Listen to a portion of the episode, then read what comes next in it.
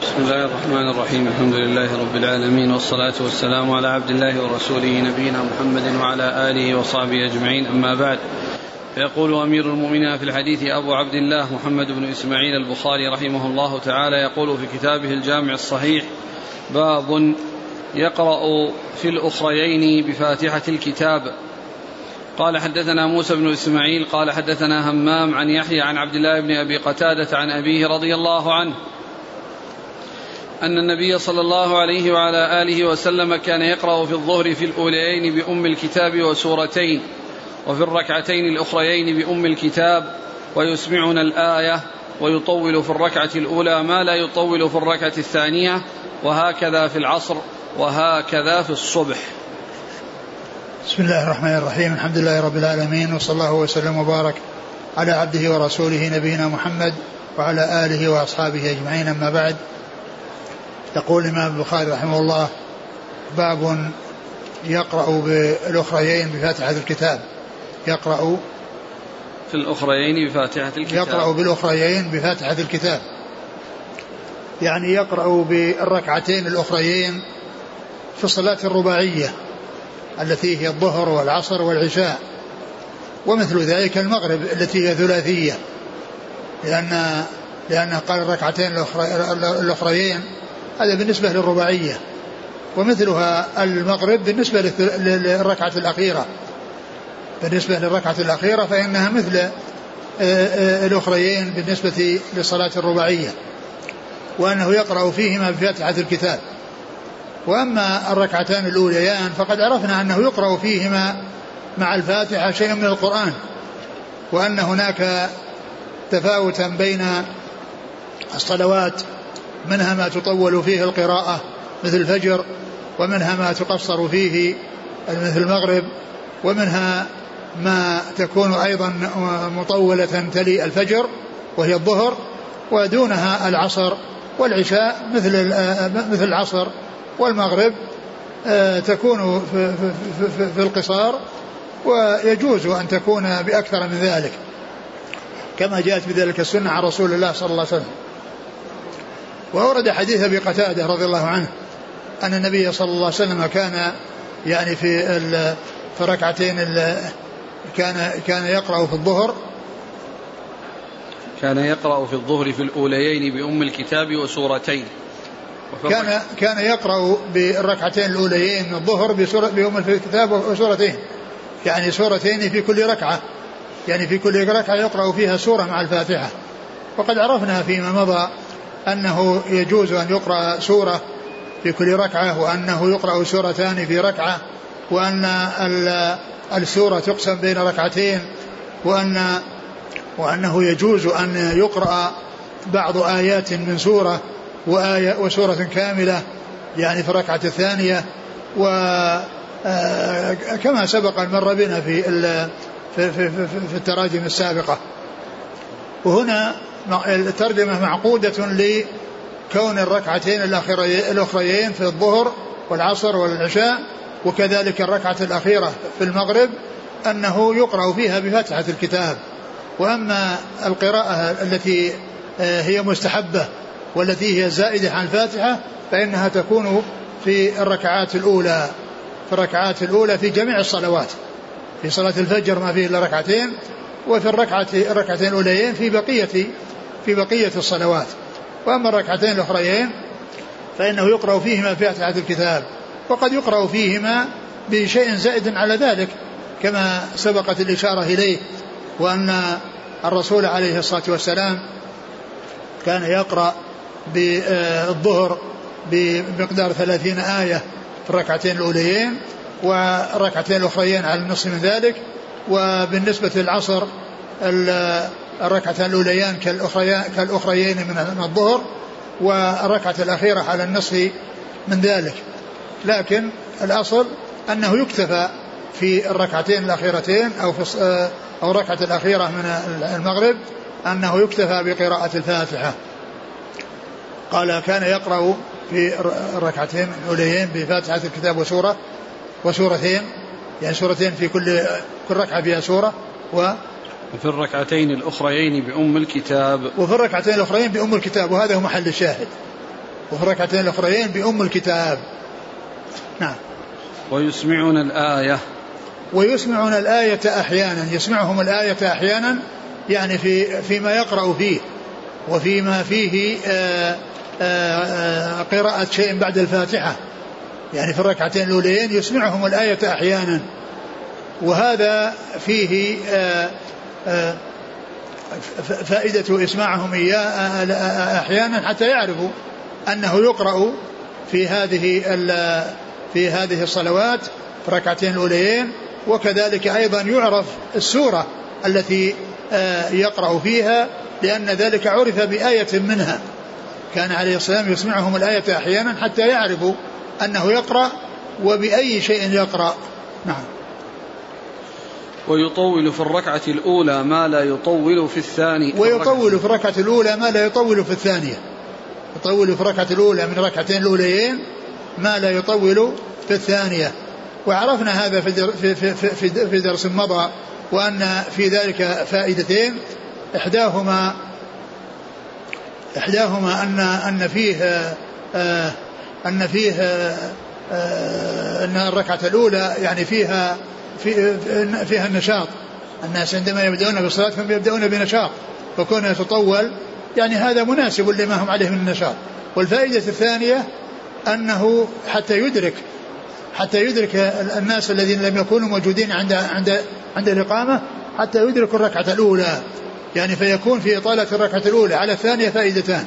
إحداهما لأن فيها النشاط من الحاضرين ولأن ولأنه يعني يكون فيها إمكان وصول الذين لم يدخلوا في الصلاة من قبل أن يدركوا الركعة. نعم. وهكذا في العصر وهكذا في الصبح. نعم وهكذا في العصر وفي الصبح. يعني بالنسبة لأن الأولى تطول والثانية آه تقصر. نعم. قال حدثنا موسى بن إسماعيل نعم التبوذكي. عن همام همام بن يحيى. عن يحيى. عن من؟ عن عبد الله بن أبي قتادة. عن يحيى بن أبي كثير. عن عبد الله بن أبي قتادة عن نعم. أبيه. نعم. أبوه الحارث بن ربعي الأنصاري رضي الله عنه. قال رحمه الله تعالى باب من خافت القراءة في الظهر والعصر. قال حدثنا قتيبة بن سعيد. قال حدثنا جرير عن الأعمش عن عمارة بن عمير. عن أبي معمر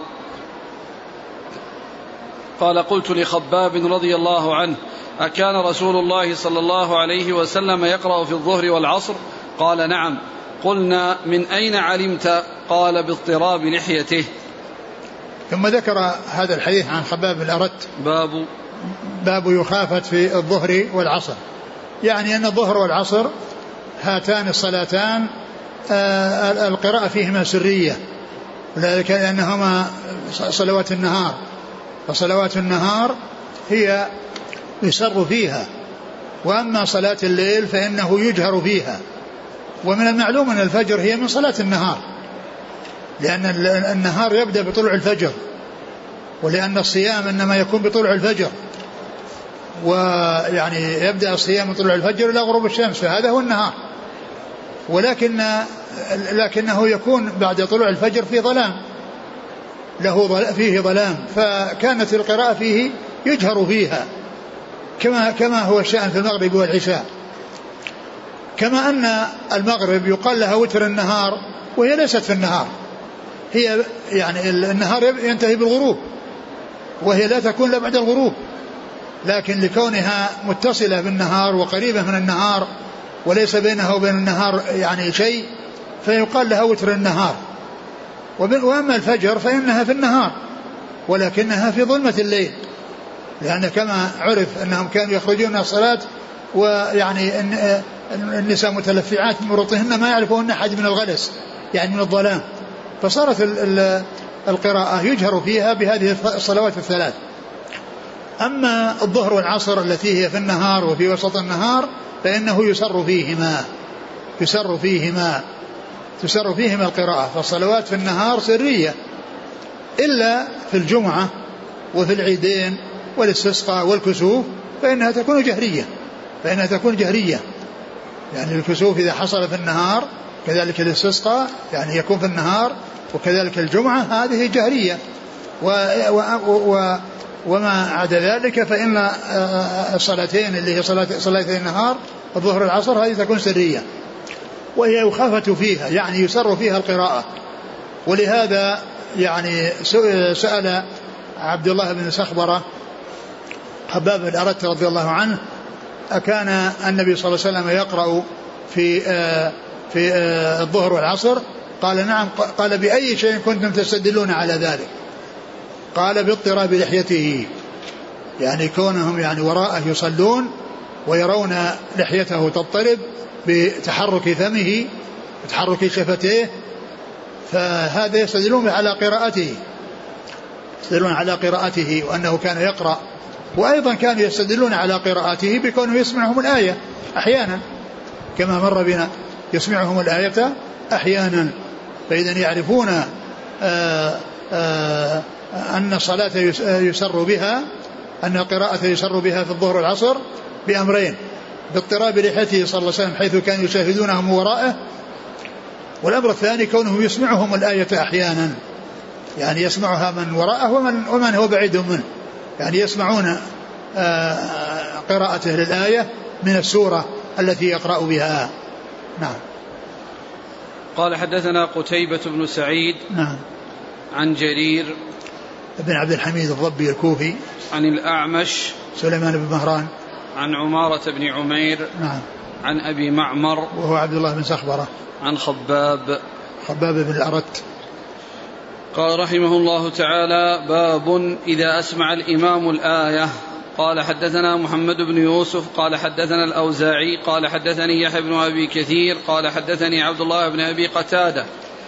عن أبيه رضي الله عنه أن النبي صلى الله عليه وعلى آله وسلم كان يقرأ بأم الكتاب وسورة معها في الركعتين الأوليين من صلاة الظهر وصلاة العصر ويسمعنا الآية أحيانا وكان يطيل في الركعة الأولى. ثم ذكر إذا أسمع الإمام الآية إذا أسمع الإمام الآية؟ نعم. نعم إذا أسمع الإمام الآية يعني في, في, في الظهر والعصر يعني كونه يعني يقرأ ويسمع المأمومين الآية آية من من السورة التي يقرأ فيها. لأنهم بذلك يعرفون أنه يقرأ ويعرفون السورة التي تقرأ. فإذا يستفيدون من ذلك فائدتين. كونه يقرأ يقرأ قرآن بعد الفاتحة وكونه يعني آه، مع ذلك يعني آه، آه، يعرفون السورة التي قرأ بها. لأنهم إذا سمعوا آية من آياتها عرفوا أنه يقرأ بها. إذا قرأ بالظهر بكذا لأنهم سمعوا آية يقرأ بها أو يرفع بها صوته صلى الله عليه وسلم يسمعهم إياها عليه الصلاة والسلام. كان كان كان يقرأ بأم بأم الكتاب وسورة معها. كان يقرأ بأم الكتاب وسورة يعني في كل ركعة. من ركعتين الأوليين. لأن هناك فتحة الكتاب وسورتين. الرواية اللي مرت عن أبي قتادة. سورتين يعني في كل ركعة. وهنا بأم الكتاب وسورة أي في كل ركعة. يقرأ بالركعة الأولى من الركعتين الأوليين فاتحة الكتاب وسورة ويقرأ في الركعة الثانية فاتحة الكتاب وسورة. نعم. وسورة معها في الركعتين الأوليين من صلاة الظهر وصلاة العصر نعم. ويسمعنا الآية أحيانا وكان يطيل في الركعة الأولى. وهذا محل شاهد وكان يسمعون الآية أحيانا. يعني مو دائما. وكان يطيل في الركعة الأولى. نعم. قال حدثنا محمد بن يوسف. نعم. الفريابي. عن, عن الأوزاعي. عبد الرحمن بن عمرو. عن يحيى بن أبي كثير عن عبد الله بن أبي قتادة عن أبيه. نعم. قال رحمه الله تعالى باب يطول في الركعة الأولى.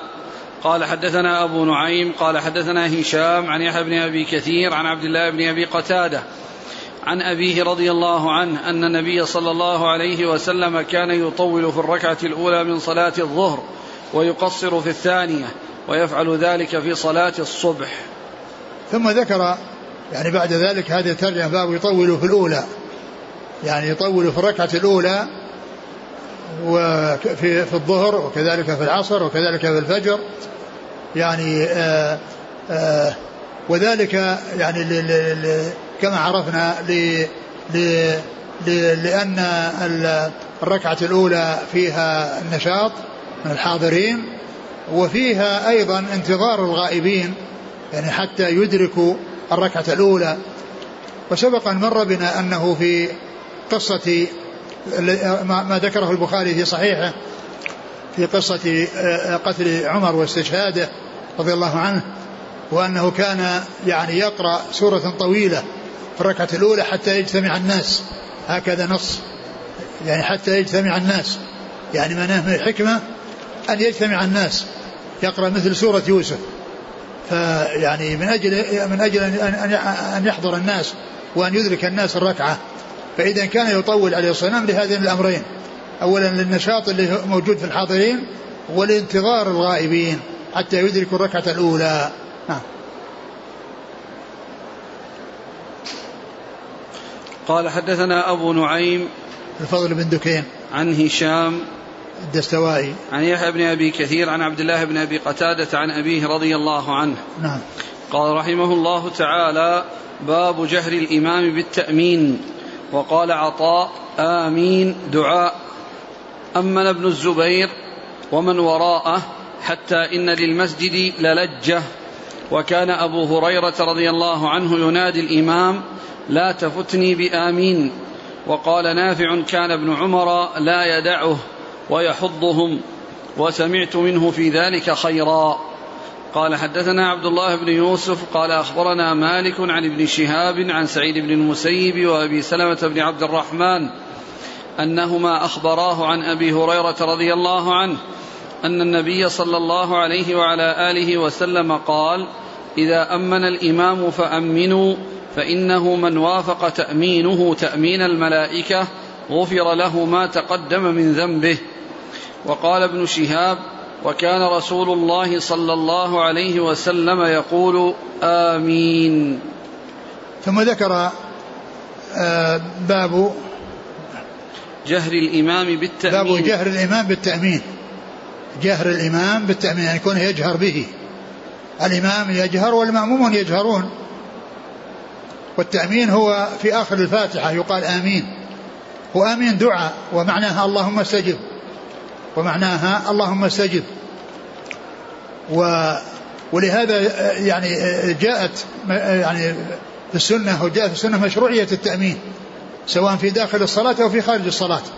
الذي يقرأ القرآن يؤمن إذا إذا قرأ الفاتحة. والذي يصلي يعني يؤمن سواء كان إماما أو منفردا وكذلك المأموم المأمومون يؤمنون وراءه يؤمنون ويقولون آمين. نعم إيش قال آثار؟ وقال عطاء آمين دعاء. وقال عطاء آمين دعاء. لأنها آمين دعاء يعني معناها اللهم استجب لأن سورة الفاتحة فيها اهدنا الصراط المستقيم. صراط الذين أنعمت عليهم غير المغضوب عليهم ولا الضالين. وهذا أعظم دعاء وأهم دعاء. الهداية للصراط المستقيم. هذه أعلى شيء يرغب به ويفرح به ويحرص عليه. لأن الإنسان إذا هدي للصراط المستقيم سار إلى الله على بصيرة وانتهى في الآخرة إلى خير وإلى سعادة ونجاة في الدنيا والآخرة. فيقول آمين يعني اللهم استجب للدعاء الذي هو اهدنا الصراط المستقيم. ف... واهدنا الصراط المستقيم. هذا الدعاء يعني المطلوب فيه شيئان. التثبيت على الهداية الموجودة والمزيد من الهداية. لأن الإنسان عندما يقول اهدنا الصراط المستقيم يطلب شيئا من الله. أن يثبته على ما على ما أعطاه من الهدى من قبل.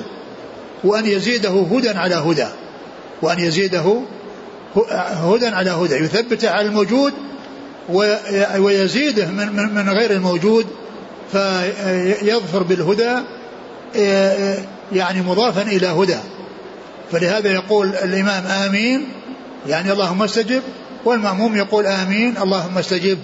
يعني هذا الدعاء العظيم الذي هو اهدنا الصراط المستقيم. صراط المنعم عليهم من النبيين والصديقين والشهداء والصالحين وغير الطريق الذي سلكه المغضوب عليهم والضالون. نعم. أمن ابن الزبير ومن وراءه حتى إن للمسجد للجة. أمن ابن الزبير يعني قال آمين. ومن وراءه المأمومين حتى المسجد فيه لجة يعني صوت. يعني صوت للتأمين مرتفع.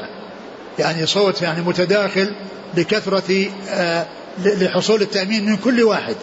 من كل واحد يعني يحصل منه التأمين فيكون الصوت يعني مرتفع وكأن المسجد فيه لجة يعني آه، من أصوات مجتمعة آه، بقول آمين.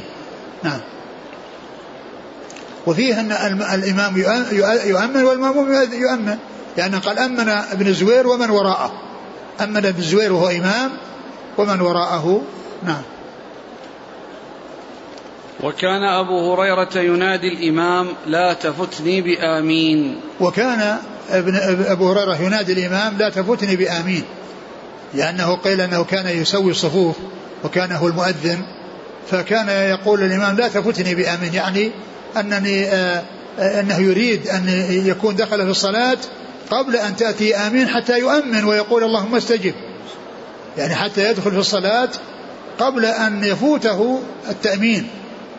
يعني معناه لا تفوتني بآمين يعني معناه أنني أنني أريد أن ألحق بالصلاة وأن أدخل فيها حتى أشارك في التأمين وأن يكون له نصيب يعني من هذا الدعاء الذي آه، دعا به الإمام وأمن عليه المأمومون فهو يريد أن يؤمن مع المأمومين. لا تفوتني بآمين يعني معناه أنه يريد أن أن يدرك التأمين بعد قيامه بالمهمة التي يقوم بها وهي أنه كان يسوي الصفوف. نعم. وقال نافع كان ابن عمر لا يدعه ويحضهم وسمعت منه كان في ذلك كان خيرا. كان؟ كان ابن عمر لا يدعه آه. ويحضهم وكان ابن عمر لا يدعه يعني لا يدع التأمين. ويحضهم يعني عليه. يحضهم يحثهم ويرغبهم فيه. الحض هو الترغيب. يعني وكونه يعني يجعلهم يحرصون عليه لا يتهاونون فيه لأنه دعاء دعاء في آه، آه، وتأمين دعاء وتأمين على هذا الدعاء العظيم الذي هو اهدنا الصراط المستقيم اهدنا الصراط المستقيم. نعم لأن من هدي الصراط المستقيم ظفر بسعادة الدنيا والآخرة ظفر وحسنت وسعد في دنياه وأخراه. نعم. حديث أبي هريرة النبي صلى الله عليه وسلم قال إذا أمن الإمام فأمنوا فإنه من وافق تأمينه تأمين الملائكة ثم ذكر حديث أبي هريرة أن النبي صلى الله عليه وسلم قال إذا أمن الإمام فأمنوا فإنه من وافق تأمين تأمين الملائكة غفر له ما تقدم من ذنبه. وهذا فيه فضل التأمين وأن فيه الأجر والثواب وفيه أن الإمام يؤمن والمأمومون يؤمنون والملائكة تؤمن. الحديث نفسه يدل على الأمور الثلاثة. إذا أمن الإمام فأمنوا. فإنه من وافق تأمين وتأمين الملائكة غفر له ما تقدم من ذنبه.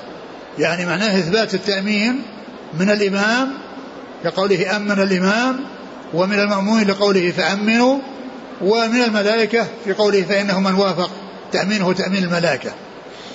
ومعنى ذلك أنه عندما يفرغ الإمام من ولا الضالين يقول هو آمين والمأمون يقول آمين والملائكة تقول آمين. فيكون الاتفاق قد حصل بين الإمام والمأموم والملائكة. إذا أمن الإمام فأمنوا يعني إذا وجد منه التأمين. وليس معنى ذلك أنه إذا فرغ من التأمين الناس إذا قال آمين يسكتون حتى يعرفوا أنه يؤمن أو حتى يفرغ من التأمين. وإنما يؤمنون معه. لأن المقصود الموافقة يعني الموافقة في التأمين لا تؤثر. الموافقة في التأمين لا تؤثر. وإنما تؤثر الموافقة في, في الأفعال. الركوع والسجود والقيام والرفع من الركوع ومن السجود. هذا هو الذي لا يجوز. وإنما يفعل إذا انتهى الإمام وأما هنا إذا أمن يعني إذا وجد منه التأمين. ليس معنى ذلك أنه إذا فرغ من التأمين لأن لأنه عند قول ولا الضالين هو يقول آمين لأن قال وإذا قال قال المغضوب عليهم الضالين فقولوا آمين. يعني معنى إذا قال المغضوب عليهم الضالين فقولوا آمين. يعني معناه أنتم تقولون آمين بعد ولا الضالين وهو يقول آمين بعد ولا الضالين والملائكة تقول آمين بعد ولا الضالين. نعم. قال حدثنا عبد الله بن يوسف نعم. عن مالك عن ابن شهاب عن سعيد بن المسيب وأبي سلمة بن عبد الرحمن عن أبي هريرة. نعم. وقال ابن شهاب كان رسول الله صلى الله عليه وسلم يقول آمين. نعم وقال ابن شهاب اللي هو الزهري كان رسول الله يقول آمين. نعم.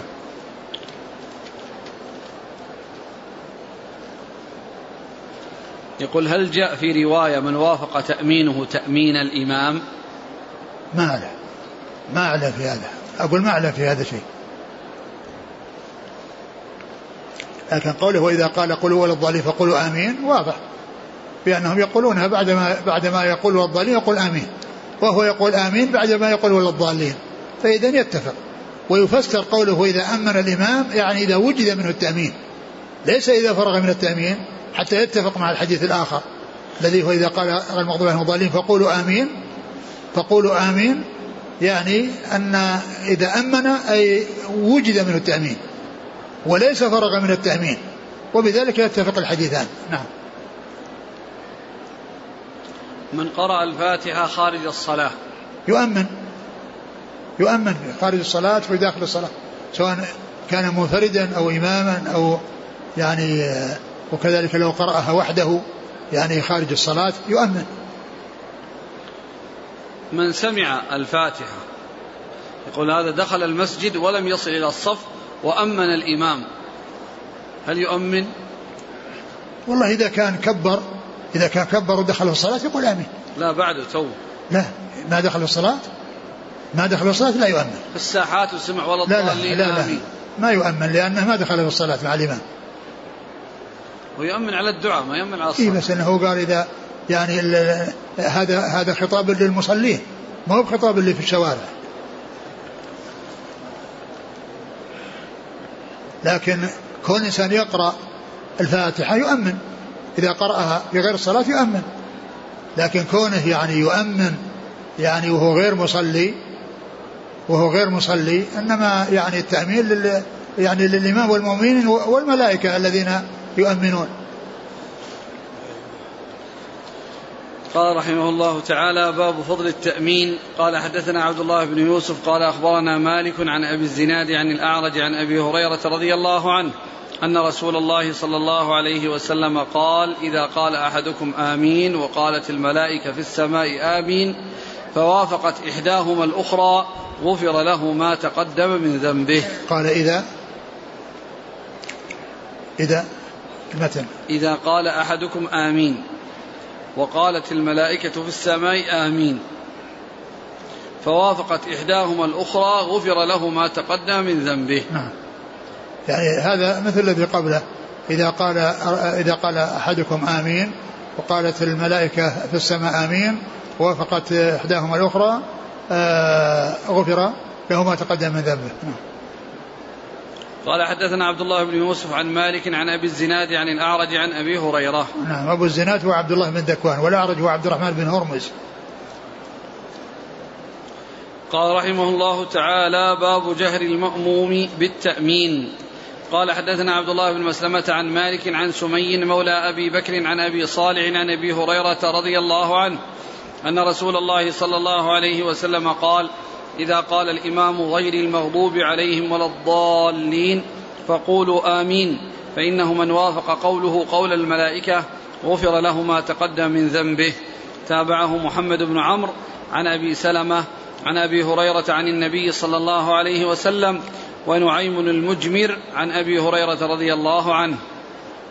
ثم ذكر باب جهر المأموم بالتأمين يعني كما أن الإمام يجهر وقد تقدمت الترجمة في ذلك فهنا أيضا المأموم يجهر وأورد في هذا الحديث أن النبي صلى الله عليه وسلم قال إذا قال الإمام ولا الضالين إذا قال الإمام ولا الضالين فقال فقولوا آمين. فقولوا آمين. إذا قال ولا الضالين فقولوا آمين. نعم فإنه من وافق قوله قول الملائكة غفر له ما تقدم من ذنبه. فإنه من وافق قوله قول الملائكة يعني في التأمين غفر له ما تقدم من ذنبه. وهذا فيه كما قلت أن المأموم يقول آمين بعدما يسمع ولا الضالين. وعندما ينتهي الإمام من ولا الضالين يقول آمين. والإمام عندما ينتهي يقول آمين. يقول آمين. يعني معنى ذلك أنه اتفق الإمام والمأموم. كلهم قالوا آمين بعد ولا الضالين. كلهم قالوا ولا الضالين آمين بعد ولا الضالين. وعرفنا أن الحديث الذي مر إذا أمن يعني يتفق مع هذا الحديث إذا فسر بأنه وجد منه التأمين وهو يوجد منه التأمين بعد ولا الضالين. نعم. قال حدثنا عبد الله بن مسلمة عن مالك عن سمي. سمي مولى أبي بكر بن عبد الرحمن بن بن هشام. عن أبي صالح عن أبي هريرة. أبو صالح ذكوان السمان. تابعه محمد بن عمرو نعم ابن علقم الليثي نعم. عن أبي سلمة عن أبي هريرة نعم. ونعيم المجمر عن نعم. أبي هريرة نعم. قال رحمه الله تعالى باب إذا ركع دون الصف قال حدثنا موسى بن إسماعيل قال حدثنا همام عن الأعلم وهو زياد عن الحسن عن أبي بكرة رضي الله عنه أنه انتهى إلى النبي صلى الله عليه وسلم وهو راكع فركع قبل أن يصل إلى الصف فذكر ذلك للنبي صلى الله عليه وسلم فقال زادك الله حرصا ولا تعد. ثم قال باب الركوع الركوع دون الصف. إذا ركع دون الصف. باب إذا ركع دون الصف. يعني المأموم جاء والإمام راكع وركع دون الصف ثم دب حتى وصل الصف. أورد فيه حديث أبي بكر رضي الله عنه وهو أنه دخل وركع دون الصف ثم لما بلغ النبي صلى الله عليه وسلم ذلك قال له صلى الله عليه وسلم زادك الله حرصا ولا تعد.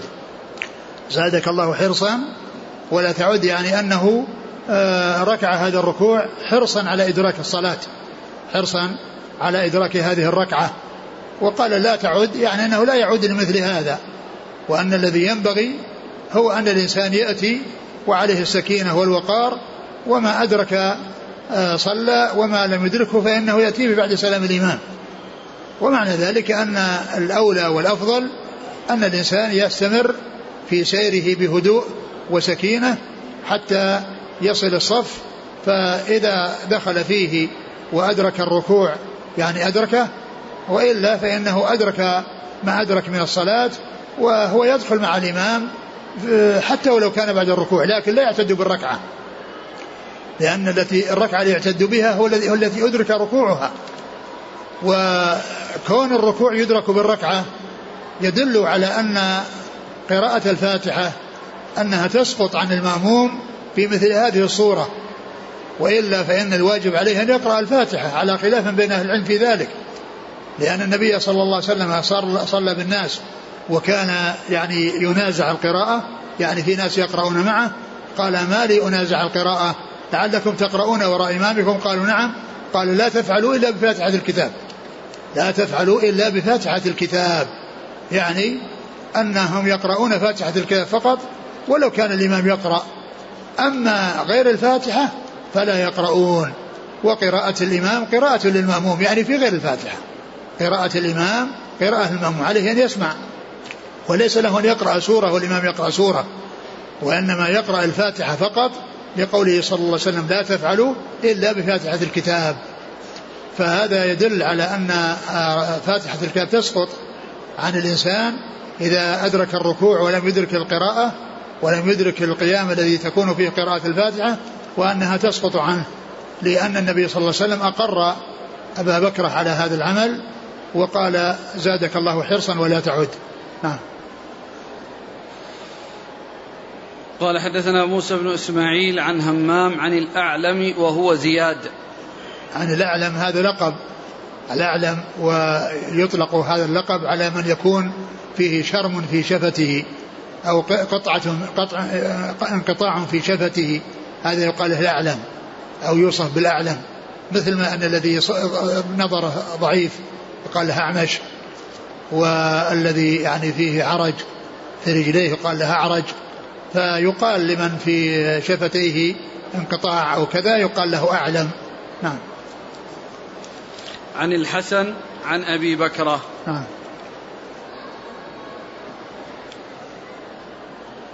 قال رحمه الله تعالى باب إتمام التكبير في الركوع. قال ابن عباس عن النبي صلى الله عليه وسلم فيه مالك بن الحويرث.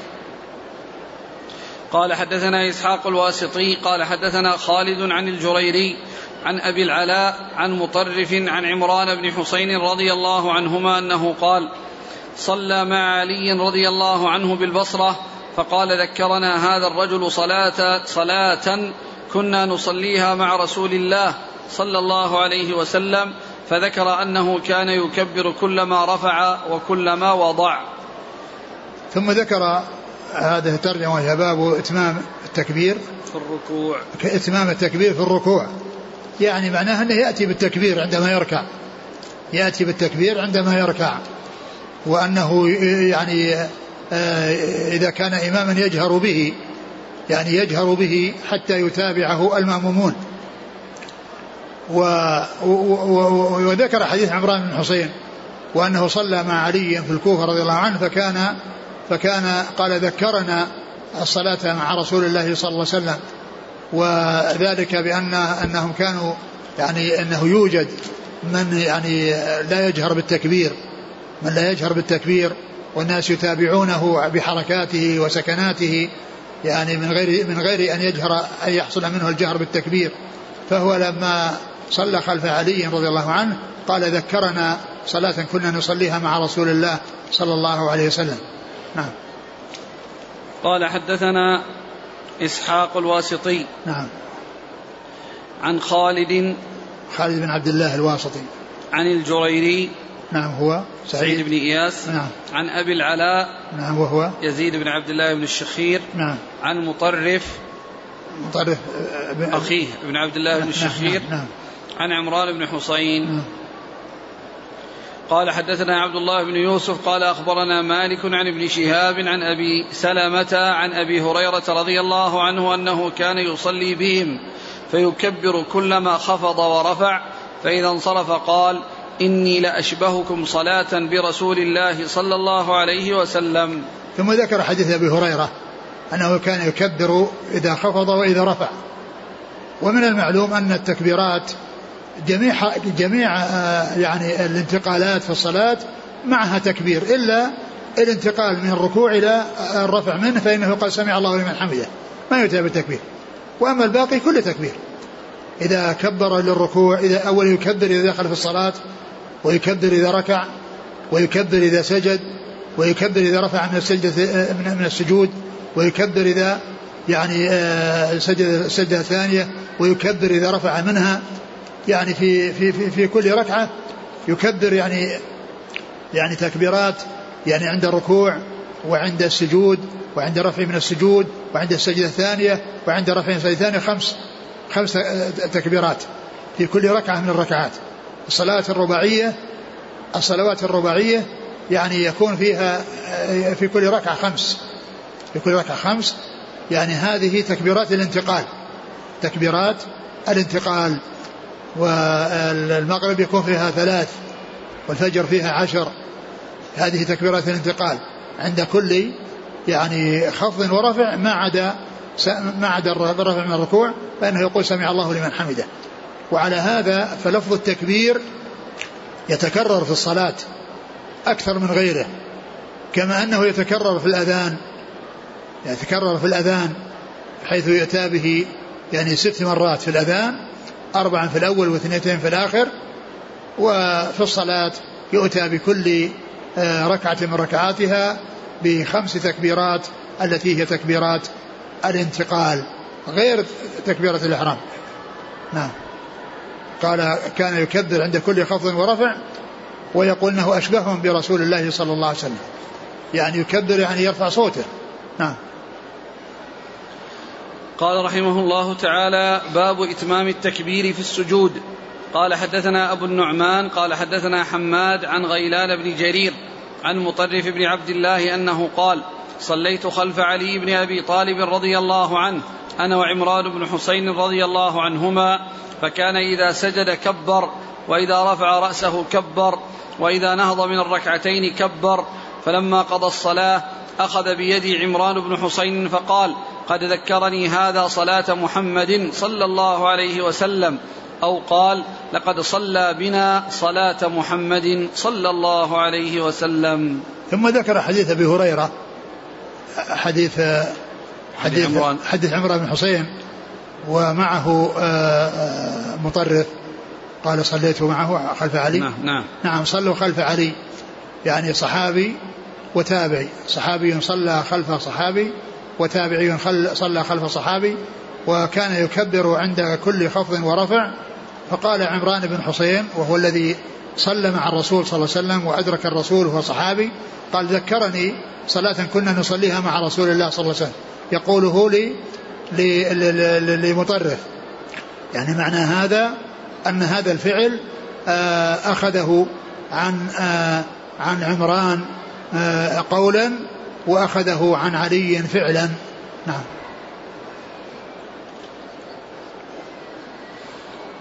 قال حدثنا أبو النعمان محمد بن الفضل عن حماد بن زيد عن غيلان بن جرير عن نعم. مطرف بن عبد الله عن نعم. عمران بن حصين نعم. قال حدثنا عمرو بن عون قال حدثنا هشيم عن أبي بشر عن عكرمة قال رأيت رجلا عند المقام يكبر في كل خفض ورفع وإذا قام وإذا وضع. فأخبرت ابن عباس رضي الله عنه قال أوليس تلك صلاة النبي صلى الله عليه وسلم لا أم لك؟ ثم ذكر هذا الحديث عن عن ابن عباس رضي الله تعالى عنهما أن عكرمة قال رأيت رجل عند المقام يصلي يكبر عند كل خفض ورفع. يعني فكأنه يعني آه يعني آه أنه موجود عند بعض الناس أنهم يعني لا يحصل منهم يعني هذا التكبير وأنهم يعني آه فقال إنني رأيت كذا قال أوليس هذه صلاة محمد صلى الله عليه وسلم؟ لا أم لك. يعني لا أم لك دعاء عليه غير مقصود. مثل ما يقال يعني آه ثكلتك أمك يعني لا أم لك يعني أنه يفقد أمه أو أن أمه تفقده في ثكلتك أمك. فهذا من الألفاظ التي تجري على ألسنتهم ولا يريدون الدعاء يعني فيها بل تجري على لسان رسول الله صلى الله عليه وسلم حيث قالها لبعض أصحابه وقال ألفاظا أخرى وأخبر عليه الصلاة والسلام في حديث صحيح رواه مسلم في صحيحه أنه قال اللهم من دعت بدعوة ليس له بأهل فأبدل ذلك له زكاء وطهرا. يعني فيكون ذلك بدل ما كان دعاء عليه يكون دعاء له. بدل ما كان ظاهره أنه دعاء عليه يكون حقيقته أنه دعاء له كما آه، ثبت ذلك عن رسول الله صلى الله عليه وسلم. نعم. قال حدثنا عمرو بن عون نعم. عن هشيم بن بشير عن أبي بشر وهو جعفر بن إياس بن أبي وحشية. عن عكرمة عن ابن عباس. نعم. قال رحمه الله تعالى باب التكبير إذا قام من السجود. قال حدثنا موسى بن إسماعيل قال أخبرنا همام عن قتادة عن عكرمة قال صليت خلف شيخ بمكة فكبر ثنتين وعشرين تكبيرة فقلت لابن عباس إنه أحمق فقال ثكلتك أمك سنة أبي القاسم صلى الله عليه وسلم. وقال موسى حدثنا أبان قال حدثنا قتادة قال حدثنا عكرمة ثم ذكر الحديث. باب التكبير إذا قام من السجود. باب التكبير إذا قام من السجود. التكبير إذا قام من السجود سواء قام من السجود اللي هي السجدة الأولى إلى الجلوس بين السجدتين أو آه، للجلوس للتشهد أو للقيام إلى الركعة الثانية أو الثالثة أو الرابعة. يعني يقوم من الثالثة إلى الرابعة. يأتي بالتكبير لتكبير الانتقال من من ركعة إلى ركعة أو تكبير الانتقال من آه، من سجود أو ركعة إلى الجلوس إلى الجلوس إلى التشهد. فذكر هذا الحديث عن عكرمة أنه قال صليت وراء رجل خلف شيخ بمكة فكبر. حول شيخ بمكة. يعني هناك الحديث عند رجل بمكة يعني عند المقام وهنا قال بمكة. نعم. والجمع بينهما أنهم يكونان في آه، آه، المقام في مكة وهذا سواء قال بمكة أو قال آه، عند المقام. نعم. فكبر ثنتين وعشرين تكبيرة. نعم اللي تكبيرة الإحرام تكبيرة الإحرام و آه آه يعني طبعا هذه الرباعية يعني في الصلاة الرباعية. 22 تكبيرة يعني في الصلاة الرباعية لأن كل ركعة فيها خمس تكبيرة كل ركعة فيها خمس تكبيرات وفي تكبيرة الإحرام وتكبيرة القيام من التشهد إلى الركعة. آه. القيام نعم والقيام من التشهد إلى الركعة. لأنه القيام آه، القيام من من من من من, من, من, من السجود للجلوس في تكبير. وعندما يقوم إلى الركعة الثالثة أو الركعة الثالثة سواء في المغرب أو أو أو الرباعية يعني آه، يأتي به الله أكبر ويكون مجموع ما يأتي به الصلوات الرباعية 22 تكبيرة. كل كل ركعة فيها خمس تكبيرات وفي تكبيرة الإحرام في الأول وتكبيرة الانتقال من التشهد الأول إلى الركعة الثالثة. نعم. فقلت لابن عباس إنه أحمق فقال ثكلتك أمك سنة أبي القاسم صلى الله عليه وسلم. يعني وهذا يعني آه، كونه قال ثكلتك أمك لأنه قال أنه أحمق يعني أنه آه، ذمه بهذا الكلام ولعله يعني أنه شاهد أو الذي يشاهده يعني في, في عند بعض الأئمة أنهم كانوا لا يفعلون هذا الفعل بمعنى أنهم لا يحصل منهم الجهر بالتكبير. فقال ثكلتك أمك؟ وهناك قال لا أم لك. نعم. وقال موسى حدثنا أبان. أبان بن يزيد العطار. عن قتادة عن عكرمة. نعم. قال حدثنا يحيى بن بكير قال حدثنا الليث عن عقيل عن ابن شهاب قال أخبرني أبو بكر بن عبد الرحمن بن الحارث أنه سمع أبا هريرة رضي الله عنه يقول كان رسول الله صلى الله عليه وسلم إذا قام إلى الصلاة يكبر حين يقوم ثم يكبر حين يركع ثم يقول سمع الله لمن حمده حين يرفع صلبه من الركعة ثم يقول وهو قائم ربنا لك الحمد قال عبد الله ولك الحمد ثم يكبر حين يهوي ثم يكبر حين يرفع رأسه ثم يكبر حين يسجد ثم يكبر حين يرفع رأسه ثم يفعل ذلك في الصلاة كلها حتى يقضيها ويكبر حين يقوم من الثنتين بعد الجلوس. ثم ذكر هذا الحديث عن أبي هريرة. عن أبي هريرة أن النبي صلى الله عليه وسلم كان إذا قام إلى الصلاة يكبر. إذا قام إلى الصلاة يكبر يعني تكبيرة الإحرام. ويكبر إذا ركع. ويكبر إذا آه آه إذا إذا سجد. ويكبر إذا رفع من السجود. ويكبر إذا سجد الثانية نعم. وإذا الثانية ويكبر إذا إذا إذا إذا, إذا قام منها. أي من السجود يعني خمس. يعني خمس ما عدا تكبيرة الإحرام. تكبيرة الإحرام وتكبيرة الركوع أول ثم السجود ثم الرفع من السجدة الأولى ثم عند التكبير السجدة الثانية ثم الرفع من السجدة الثانية خمس. مع يعني خمس وسادسة تكبيرة الإحرام. ويقال ويكبر عند القيام من الركعتين. يعني عند القيام عندما يقوم للركعة الثالثة سواء كانت ثلاثية أو رباعية فيكون مجموع 22 تكبيرة. لأن هذا هو الذي كان يفعله رسول الله صلى الله عليه وسلم. نعم.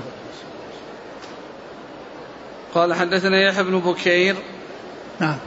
عن الليث الليث بن سعد عن عقيل بن عقيل. بن خالد بن عقيل عقيل بن خالد بن عقيل. عن ابن شهاب عن أبي بكر بن عبد الرحمن بن الحارث عن أبي هريرة. يعني وهذا الإسناد ستة الثلاثة اللي في الأعلى مدنيون والثلاثة الذي في أسفله مصريون. قال عبد الله ولك الحمد. عبد الله الإسناد بن صالح كاتب الليث. قال عبد الله ولك الحمد. يعني أنه قال بالواو هناك ربنا لك الحمد. قال ربنا لك الحمد. نعم وهذه ربنا ولك الحمد. يعني جاء ربنا لك الحمد بالواو وجاء بدونها وجاء أيضا اللهم اللهم ربنا ولك الحمد اللهم ربنا لك الحمد اللهم ربنا ولك الحمد. وأولاها ما كان فيه الثلاث التي هي اللهم والواو وربنا. يعني التي فيها الواو يعني اللهم ربنا ولك الحمد. اللهم ربنا ولك الحمد. يعني فيه ذكر الواو وفي ذكر اللهم. هذا هو الأولى. نعم. قال رحمه الله تعالى باب وضع الأكف على الركب في الركوع. والله تعالى أعلم وصلى الله وسلم وبارك على عبده ورسوله نبينا محمد وعلى آله وأصحابه أجمعين. جزاكم الله خيرا وبارك الله فيكم. ألهمكم الله الصواب ووفقكم للحق. شافاكم الله وعافاكم. ونفعنا الله بما سمعنا. غفر الله لنا ولكم وللمسلمين أجمعين. آمين. يقول فضيلة الشيخ ما الدليل على أن الركعة تدرك بإدراك الركوع؟ فحديث أبي هريرة فحديث أبي بكرة لا يدل على ذلك لأنه لم يقضي لأنه لا ليس فيه دلالة على أنه لم يقضي تلك الركعة. الأصل الأصل أنه آه، أنه أدركها لأن الرسول قال زادك الله حصا ولا تعود. ما قال له آه، آه، اقضها أو أنك ما أدركتها وهو فعل ليدركها. وقد أدركها والرسول صلى الله عليه وسلم قال زادك الله حرصا ولا تعود. يعني لا تعود لهذا الفعل الذي فعلته الركوع قبل الصف. وأما كونها تدرك بإدراك الركوع آه هذا هذا هذا أمر واضح لا إشكال فيه. وإنما الذي أنكر أو الذي آه هو كونه ركع دون الصف. ولو كان أنه لم يعتبرها له آه لقال له أنها أنك لم تستفد بفعلك هذا شيئا. ما لماذا فعلت؟ فعلت أو لم تفعل لا فائدة من فعلك لو كان أنه ما استفاد.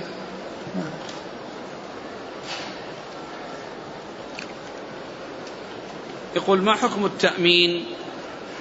التأمين طبعا مستحب من الأمور المستحبة في الصلاة.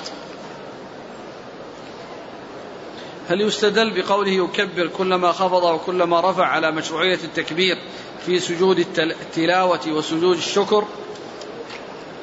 إذا كان في الصلاة نعم. إذا كان سجود التلاوة في الصلاة يدخل لأنه يكبر عند كل خفض ورفع في الصلاة. أما إذا كان في غير الصلاة ما في شيء يدل عليه. ما في شيء يدل عليه إذا كان في غير الصلاة. يعني فيه فيما يتعلق بالتكبير فيه يعني آه، حديث مختلف فيه. هل هل الذي في إسناد عبيد الله بن عمر أو عبد الله بن عمر؟ إذا كان الذي في إسناد عبيد الله بن عمر فهو ثقة وإن كان أخوه عبد الله بن عمر فهو ضعيف. فهو ضعيف. نعم. أما إذا كان داخل الصلاة نعم يدخل تحت قوله يكبر عند كل خفض ورفع. يكبر عند كل خفض ورفع. إذا كان في داخل الصلاة سجود التلاوة. أما في غيرها ما نعلم دليل يدل عليه. وكذلك أيضا ما في دليل يدل على أنه يسلم. ولا, ولا, ولا يدخل تحت قوله آه، تحريمها التكبير وتحليلها التسليم. لأن هذه ليست الصلاة. ولهذا يجوز أن الإنسان يسجدها على غير وضوء. والصلاة لا تكون إلا بوضوء. الصلاة لا تكون إلا بوضوء. وأما سجود التلاوة. يمكن الإنسان يسجدها على غير وضوء. وسجود الشكر يسجدها على وضوء. على غير وضوء. نعم.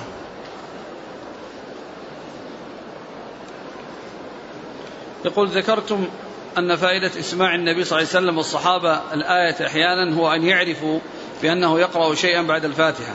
هل هذا يعني أن هذا لا يسن لغيره أن يفعله؟ لا يجوز. أقول يجوز يعني حتى لو حصل من المأموم أنه يسمع أحيانا يسمع أحيانا يعني الآية التي يقرأها لا بأس بذلك. ما الحكمة من كثرة التكبير في في الخفض والرفع في الصلاة دون غيره من الأذكار؟ لأن لأن فيه يعني التكبير لأن فيه تعظيم الله عز وجل و يعني وأن الله تعالى أكبر من كل كبير وأعظم من كل عظيم. ولهذا جاء تكرار ذلك في الأذان وجاء تكرار ذلك في الصلاة يعني دال على كبرياء الله وعظمته وأنه أكبر من كل كبير وأعظم من كل عظيم سبحانه وتعالى يقول هل يكتف هل يكتفي المسبوق بتكبيرة واحدة إذا وجد الإمام ساجدا؟ آه آه كونه يعني تكبيرة الإحرام تكبيرة الإحرام لا بد منها يكبره وهو قائم. ثم يكبر وهو ساجد لأنه هاوي يعني يهيئ السجود لأنه أخف سبق أن مر أن تكبيرة تكبيرة الإحرام وتكبيرة الركوع عندما يأتي الإنسان والإمام راكع فهل يأتي بتكبيرتين؟ تكبيرة للإحرام وهو واقف وتكبيرة للركوع وهو هاو إلى الركوع؟ أو يكتفى بتكبيرة واحدة. آه سبق أن ذكرت أن أن شيخ الإسلام محمد بن الوهاب رحمه الله في أدب مشي الصلاة قال وتجزي تكبيرة الإحرام عن تكبيرة الركوع لفعل فلان وفلان. اثنين من الصحابة سماهما. ولا يعرف لهما مخالف. قال وإتيانه بهما أفضل خروجا من خلاف من أوجب. يعني خلاف خلاف خروجا من خلاف من أوجب التكبيرتين وسبق أن ذكرت ذلك عند عند حديث الفخذ عورة اللي ذكره البخاري الفخذ عورة وذكر في حديث جرهد أنها أنه يعني أن الفخذ عورة وذكر في حديث أنس الذي فيه أن النبي صلى الله عليه وسلم كان في خيبر وكان في زقاق من أزقة خيبر انكشفت أو كشف عن فخذه حتى صارت ركبة أنس يعني تلتصق بركبة رسول الله صلى الله عليه وسلم. قال البخاري رحمه الله وحديث جرهد أسوأ أحوط وحديث أنس أسند. يعني حديث أنس أسند يعني أنه أصح. وحديث جرهد أحوط. يعني خروجا من خلافهم. قال هناك. قال البخاري وحديث جرهد في أن الفخذ عورة أحوط خروجا من خلافهم. نعم. يقول إذا ركع دون الصف هل يعيد الركعة لأنه ركع منفردا وليس معه أحد؟ لا ما يؤثر لأن هذه هذا الفعل يدل على أن مثل هذا الشيء أنه مقدار ركعة واحدة بهذه الطريقة جاءت بها السنة عن رسول الله صلى الله عليه وسلم. وهذه تختلف عنه لو صلى منفردا. لو صلى منفردا الرسول صلى الله عليه وسلم قال يعني أمره بالإعادة. رجل صلى رجل صلى خلف الصف فذا فأمره بالإعادة. لكن هذا ما أمره ب يعني ب ما أمره بأن يقضي تلك الركعة. وأنه يعني كونه ركع يعني دون الصف وحصل منه ركوع دون الصف فصار منفردا أو صار فذا بهذه الطريقة. ليس الأمر كذلك وإنما الاعتبار بما, بما آل إليه الأمر وهو كونه وصل إليه وهو راكع. أما لو رفع قبل الركوع فإنه لا يفيده شيئا. طيب لو رفع قبل أن يعني يدرك يدركه ما ما حصل شيئا. نعم. طيب مثل الآن يا شيخ جاء وجد الصف ممتلئ واليوم راكع فركع. قبل أن يرفع جاء واحد وصف معه. ما يؤثر. إذا حصل الأمر كذلك يعني هذا مثل قصة أبي بكر. يعني آه لا يؤثر هذا الذي حصل منه. لأنه يصير مثل أبي بكر تماما. أما إذا رفع الإمام رفع من الركوع وما صف أحد معه نعم. بطلت الركعة. نعم نعم. يقول هل صح عن ابن عمر رضي الله عنهما أنه قال عن النبي صلى الله عليه وسلم كان يرفع يديه في كل خفض ورفع يرفع لا يديه. لا ما صح. ما صح. الذي صح عند كل خفض يكبر وليس يرفع. إذا تعمد المأموم أن يؤخر دخوله في الصلاة إلى حين ركوع الإمام كما يحصل بعض الناس صلاة التراويح. هل يعتد بهذه الركعة؟ والله يعني مثل هذا عمل لا يسوغ الإنسان يعني هذا شيء متمكن منه يعني شيء متمكن منه ليس ليس مضطرا إلى ذلك وإنما هذا من الإهمال ومن الحرمان الذي يحصل لبعض الناس والعياذ بالله جالس يتحدث مع صاحبه وإذا كبر الإمام قام وقال الله أكبر وهو ما ما ما سمع القراءة وإنما كان يتحدث مع جاره. والله يعني مثل هذا يعني الأمر فيه يعني ما أستطيع أقول أنه لا يعني لا أنه يجب عليه يقضيها لكن مثل هذا العمل أقول أنه غير سائغ وليس الإنسان يفعله. نعم.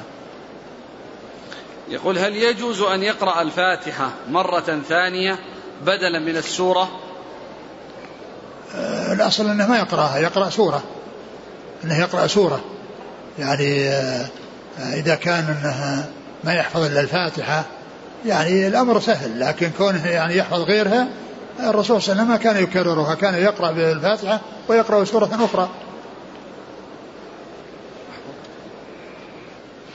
وسبق بنا أنه لو كرر السورة يعني أنه جائز يعني في ركعة يأتي بهذه ركعة هذه ركعة والرسول صلى الله عليه وسلم صلى قرأ بسورة إذا زلزلت في الركعة الأولى وفي الركعة الثانية. لكن الآن معتبر هذا مثل تكرار الركن تكرار ركن قولي. قراءة الفاتحة ركن فكرره متعمدا. كمن كرر ركنا فعليا متعمدا. لا هذا ما, ما يقال إنه مثله. يعني هذه قراءة والإنسان يقرأ يعني وهو قائم. وكما أنه يعني آآ آآ آآ له أن يكرر الآية أو يكرر يعني السورة أو الآيات. يعني لا بأس به لكن ليس مثل ما يكون يركع مرتين يأتي بركوعين. لأن هذا جنس القراءة يعني هو ركن. ولكن الركوع يعني ما فيه ما في أكثر من ركوع.